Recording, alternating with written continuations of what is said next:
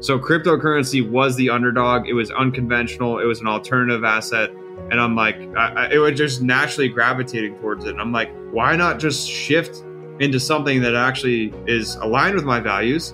And then I'm naturally gravitating towards and doing that in my free time and being uh, even more happy and inspired and fulfilled with what I'm doing.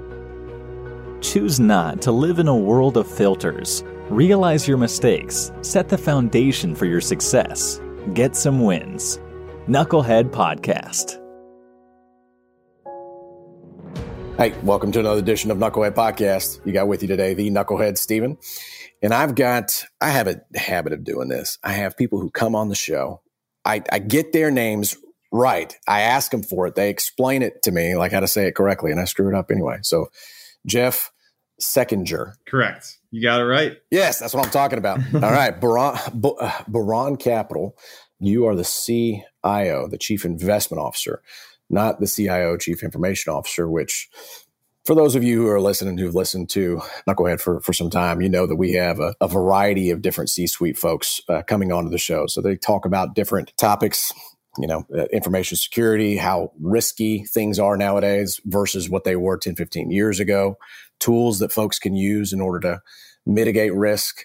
So, Jeff, I appreciate you coming on. I think you might be actually the first Chief Investment Officer that we've had on the show. So we're honored to have you, my friend. Yeah, excited to be here. Well, when it comes to when it comes to at what a Chief Investment Officer does in working with the the organizations and, and things that you do, help our listeners understand how even just the non-traditional path of uh, the investments that you work in, I don't want to necessarily pigeonhole you to solely crypto, but that was one of the things that caught my attention whenever I started, you know, wanting to have a conversation with you. There's there's people who feel as if that they can make a, a boatload of uh, of money in crypto by buying something like Shiba or Dogecoin, you know, a year, a year and a half ago, but they don't really understand the strategy behind investments. So there's prime opportunities to screw up and make mistakes. So I'm curious, as a as somebody who's formalized a lot of these uh, processes and administration into a, a formalized investment fund, how did you get to? First of all, how did you get even into that space, and how did you uh, develop some strategies that are that are sound in that particular asset? Yeah, so it goes way back to like after I got out of the phase when I was a little child, just saying I want to be a superhero. I was like, hey, I want to get as close to the money as possible, because I actually had a mentor when I was growing up, and my parents, they were entrepreneurs. They started businesses. two thousand eight happened. They got divorced, and they moved. We moved from a really nice house to a much smaller apartment, and then a much smaller house. And I saw what money brought on both sides. It brought, for me at least, it brought security, and it brought like a feeling of, of less stress. And then when we didn't have money, it brought more stress. Um, insecure, just overall, like a more of a negative type of, of emotion and connotation with not having money. So I knew I wanted to get after the money. And I talked to uh, one of my, you know, perceived mentors, and he was like, hey, the closer you can get to the money, the better. So um, I went into school and I was saying, I want to get as close to the money as possible. What is really close to it? Being a financial advisor. So I went through traditional education, got my finance degree, got out, worked for the largest bank inside the United States in asset management. For about nineteen months, I got licensed, and then realized that that was not the thing that I wanted to pursue because it didn't align with my values. And in college, I actually bought cryptocurrency um, in twenty thirteen, which we can dive into the, the reasoning uh, behind that. But it was just a hot topic in college. And uh, there was different like use cases for it back then relative to what it's being used for now. And so I kind of kept my finger on the pulse all the way up until twenty sixteen, twenty seventeen. Right. And then I saw the industry erupting, saw all these different coins coming out. I started to understand blockchain technology, how it could potentially fit into real business and industries and just the global economy. And then uh, in twenty nineteen, decided to go go all in full time and started our first cryptocurrency hedge fund in twenty nineteen. I appreciate that backstory, by the way. And I can empathize, as of you who are listening, how you were brought up fuels a lot of why we do things as we get older. Uh, sometimes it's because we want to replicate experiences that we had growing up, or we want to never experience anything again, uh, especially for our kids, of what of what we had to put up with. So uh, I can appreciate the the contrast there of having and having not, especially when it relates to uh, to money and the options and, and quite frankly, the feelings uh, that you get with both of those scenarios. So walk me through here real quick. When it comes to pursuing that education, essentially being licensed as a traditional uh, financial advisor. The country's largest, uh, I can't remember how you classified it, but was it a, was it a just bank? Okay. So yeah, it was J P Morgan. Okay. One of the largest banks then. So let's, let's talk then real quick. How did you deal with, uh, anyway, any type of mental misunderstandings in terms of how, how wealth was created, or capitalism for that matter, as you were going through school? Did you have to deal with having to uh, deal with any old paradigms that needed to be shifted?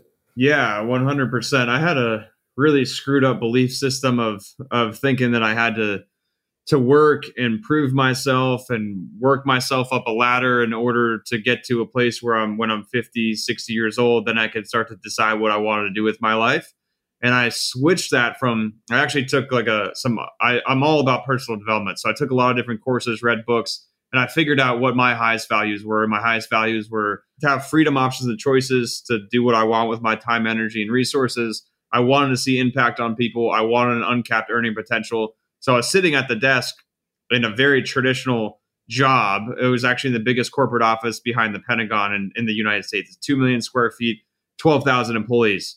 So I'm like, okay, well, this is not the right place that aligns with my my values. Not that the company's bad at all. I love the company, think it's a wonderful company, and liked everyone that I was around, but it just didn't align with my values. And I've also was very, I've always been very unconventional and like the underdog. So cryptocurrency was the underdog. It was unconventional. It was an alternative asset. And I'm like, I, it was just naturally gravitating towards it. And I'm like, why not just shift into something that actually is aligned with my values? And then I'm naturally gravitating towards and doing that in my free time. And I finally made that decision to quit Um, in twenty eighteen, and then started the funds in, in twenty nineteen. And it's just been explosive growth for obviously the businesses and funds that we run, but also just me personally as well, like developing as a human being and being uh, even more happy and inspired and fulfilled with what I'm doing. Good for you. Which is, uh, you know, something I hope everyone experiences. I appreciate that, um, that call out there, because you just described what most folks, at least in our parents' generation, what they did is they sucked it up, for lack of a better term, right? They just they just dealt with mm-hmm. the the unmet expectations and realized that there was responsibilities that they needed to take care of, and they they didn't necessarily risk it on something like, you know, an asset class or an alternative invest uh, alternative asset class like uh, like crypto, for instance. Some of them did with real estate, some of them did with other commodities or you know other natural resources. So, getting close to the money, what did you experience or what did you observe there that started to reveal to you that didn't line up with your value set?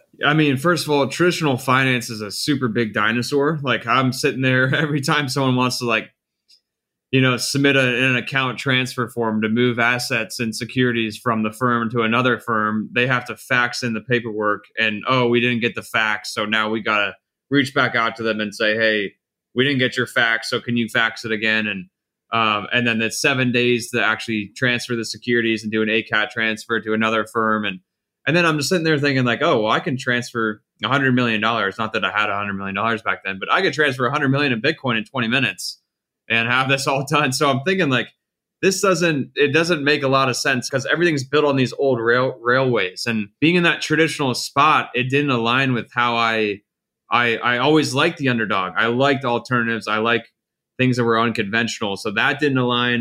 I was having to go into a place that during a specific time in a specific location, wearing specific clothes around sp- specific individuals. So that didn't align with the freedom part. I had a capped income that didn't align there either. And then I wasn't seeing like really big impact in, in people either. So pretty much everything I realized that it does not align with what I want to do. But I did learn some valuable things about like portfolio allocation and, and, you know, expected return and future value and all the things that you learn constructing an actual investment portfolio, um, not just making one flat investment into, into one thing, which a lot of people never get that experience, which is crucial to have when you're going into trying to manage a something like a hedge fund. It's really important to understand portfolio allocation and how to have the highest expected return. And that's exactly what I do um, in our funds now is I I, I look at the overall, okay, what's the what fund are we launching to service what type of clients? And then with inside of that fund, what is the objectives of the fund? And then I design a portfolio allocation and strategy around those objectives to make sure that we're hitting those objectives. And then we adjust on an ongoing basis as the market changes and everything. So it's been really cool to see how it's evolved. Well, it sounds like it. It sounds like the the education, the, the traditional path, so to speak, you could use models that you've and tools that you were that you were taught traditionally and apply it just to something different. Yeah, there's principles. Yeah, principles on how how portfolios should be managed. And you can often do that. You can pull principles out of every, you know, experience that you have in life. Whether it's a positive or negative, oftentimes you can pull a principle that you can live by for the rest of your life. That's good information right there. You're not kidding. I like the the thought that you landed on. You talked about markets and markets changing. When it comes to inflation, and if somebody is out there who happens to have fifty or one hundred grand sitting around or in some type of retirement fund, what would the encouragement for somebody like you to be to say, hey, listen, we've got all of these factors right now that are contributing towards, quite frankly, just a kind of a negative economic environment uh, traditionally. Here's how you would mitigate risk if you were advising someone who with that with that scenario. Yeah, so there's no denying that crypto is incredibly important to have in your portfolio. The reason is because primarily it has been un- uncorrelated to other assets. So when you're designing a portfolio, you want to have proper portfolio allocation and well-diversified assets. And this has been confirmed over and over again from multiple studies from different institutions. And also we're now seeing it with, you know, Ray Dalio buying Bitcoin, you know, Stanley Drunken Miller, all the top hedge funds and even banks are saying, hey, it's actually prudent to have one to three percent of your portfolio in crypto. And, you know, they all have different, different answers, but the research and data shows that even if you look over the past, um, and this one I'm referencing is from twenty nineteen, but there's been multiple new ones as well that go further in depth. But to, to stay uh, efficient on this explanation, I'll, I'll reference this one, which was done by one of the biggest banks in the United States in nineteen. They looked back on the last uh, nine years and they said, hey, if I just put um, in a traditional portfolio, you put sixty percent in equities, forty percent in bonds.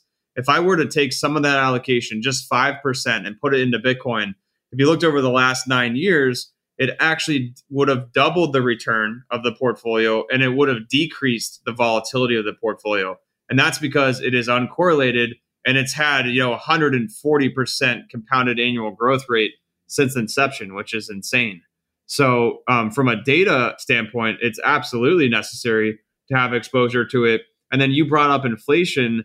It is even more incredibly important to understand what is contextually going on in the entire world right now is, number one, we're moving to a globalized economy. So if you hear people talking about globalization, that is happening right before your eyes. And the internet has made that very possible uh, for that to take place.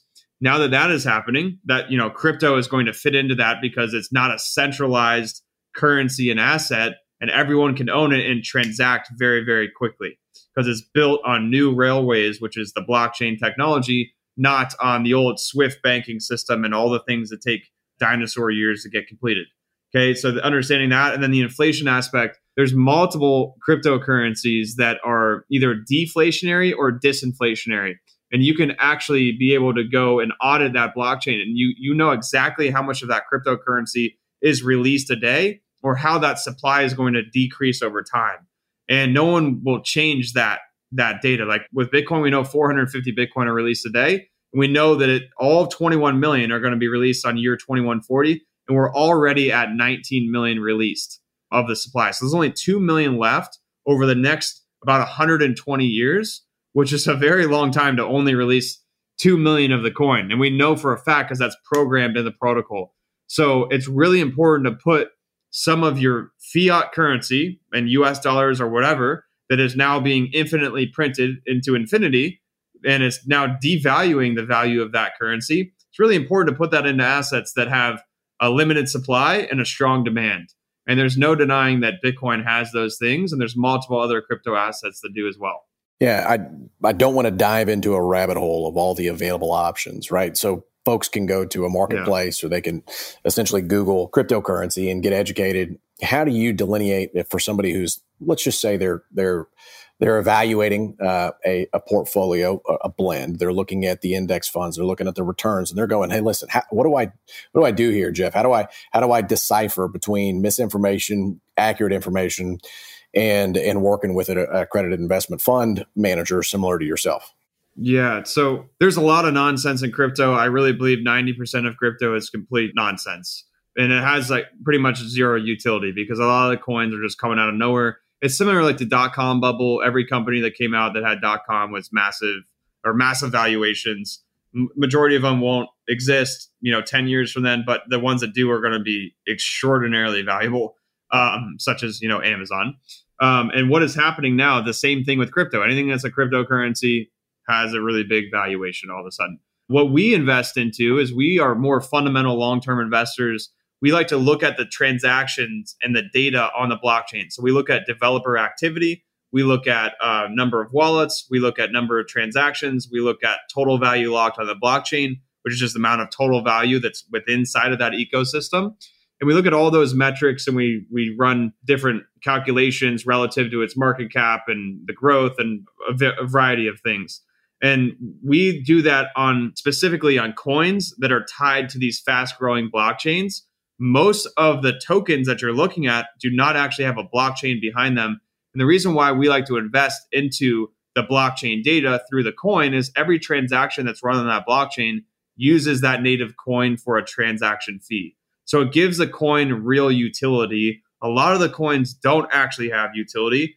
And that's why we like to invest into the coins that are tied to that native blockchain so that we can look at the valuation based on the network effect of all of the, the data on that blockchain evolving and growing. That makes sense. So we like to do that, and we take a sizable position in Bitcoin, and then we actively manage between those two different asset classes. I appreciate you you diving into strategy and thought process and adding some context there. But this is Knucklehead Podcast, right? This is not How I Built This with Guy Raz or some type of N P R, you know, the Story Brand podcast. So let's let's dive real quick into the context of the show of a mistake and a screw up. Like when it comes to mm-hmm. when it comes to the education piece of learning all of these and the practical application of that education into execution, can you share a story of where you, you kind of bloodied your nose or busted your lip a little bit when it comes to, you know, what it is that you're doing now and, and how you got to where you're where you're at, Jeff? Yeah. So actually pretty deep story. So I really believe that, and I love love the mission of this podcast and how you move in this direction, because I think it brings a lot of inspiration to people.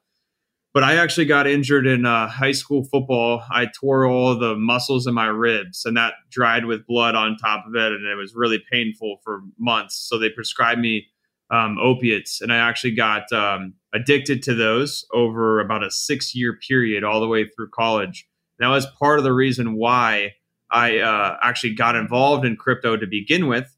Is I was the reason why I even heard about it was from this black marketplace that was using Bitcoin as a means for an exchange. So that was the first time that I even heard about Bitcoin. That made me think about Bitcoin. And then from there, I started to evolve and like really uh, be in tune with the industry after I got over that entire issue, which spanned, you know, all, all through my college career, which was a really tough thing that I went through. And it also screwed up my credit and, you know, financially it put me in a really big hole and uh, was really, really tough time in my life. But the two things that I'm most proud of today is, you know, one company that I have now that's a financial consulting company, and all of the problems that I went through with my credit and my personal finances and all the massive hole that I dug myself into, that spun into that consulting company that I now have today.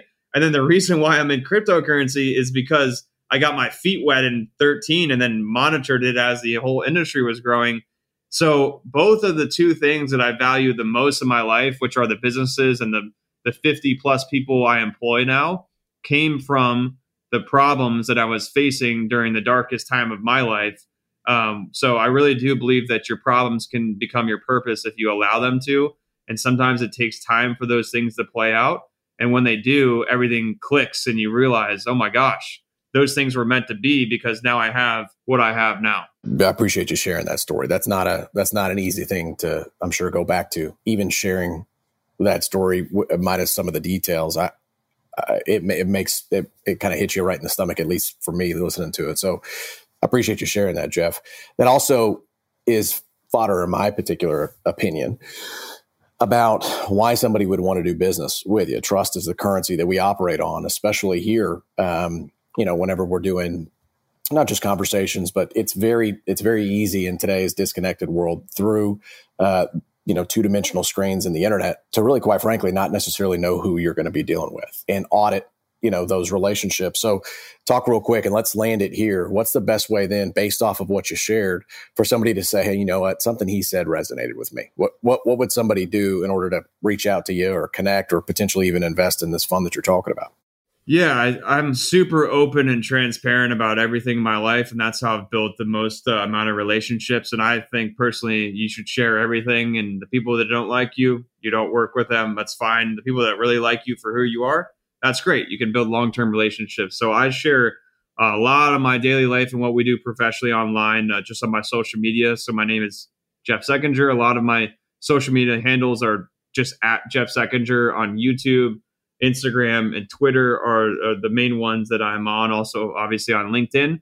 And then um, if you are accredited and you do want more of a hands-off approach to investing into cryptocurrency, you just want a financial statement sent to you every month, and you just would prefer for professionals to take care of that, and you are an accredited investor, we'll leave some, we have, we're raising for our Boron Digital Fund right now, which is the fund that we're actively raising for. Um, that's one hundred percent exposure to cryptocurrency. It uses a lot of the strategy that I mentioned Uh, on this podcast, and there's some a link in the description below uh, this podcast if you want some more information on that. Very good. All right. Well, he just told you exactly how to get in touch with him. You know, the mission of the podcast is very simple. Uh, Knucklehead, we know that you're you're going to get punched in the mouth. You're, you are going to have a situation in your life where your nose is going to start being bloodied, but you're not made of glass. You're human. You were designed for success. It's not that we're a, a philosophical, let's raise ourselves up and pick ourselves up by the bootstraps, but we just know that inevitably when you go out there and take risks, things are going to go wrong. It's how you respond to them that determines what happens next. And so that's, that's quite frankly, the message that we like to share. Jeff, we appreciate you coming out and sharing your story as you've, you know, as you've kind of dove into it. Doesn't success doesn't happen without adversity. So if that's the type of format that you like, great, cool. There's a boatload of other episodes that you can plug into. Uh, go back and listen to Knucklehead. If you're not subscribed, seriously, after you get done doing push-ups for penance, then uh, go ahead and, and subscribe to the show. New episodes are coming at you every Tuesday. So Jeff, I appreciate you blocking some time and talking with us today. Anything else that you want to leave these folks with before we jam? Uh, no, I mean, I think I love the mission of your podcast. If you guys are going through a, a problem, which I know a lot of you ha- listeners have faced adversity, there is uh, an absolutely an opportunity for you to transfer that into, uh, you know, becoming your purpose. So going through some stuff, keep hustling. And uh, I'm sure at some point the whole picture will come together and you'll realize why you had to go through a tough time in order to get to where you're at. So thanks so much, Steven. I really appreciate you having me on here. Yeah, man. Absolutely. All right, y'all. Take care. Have a good rest of the day. We'll talk soon. See ya.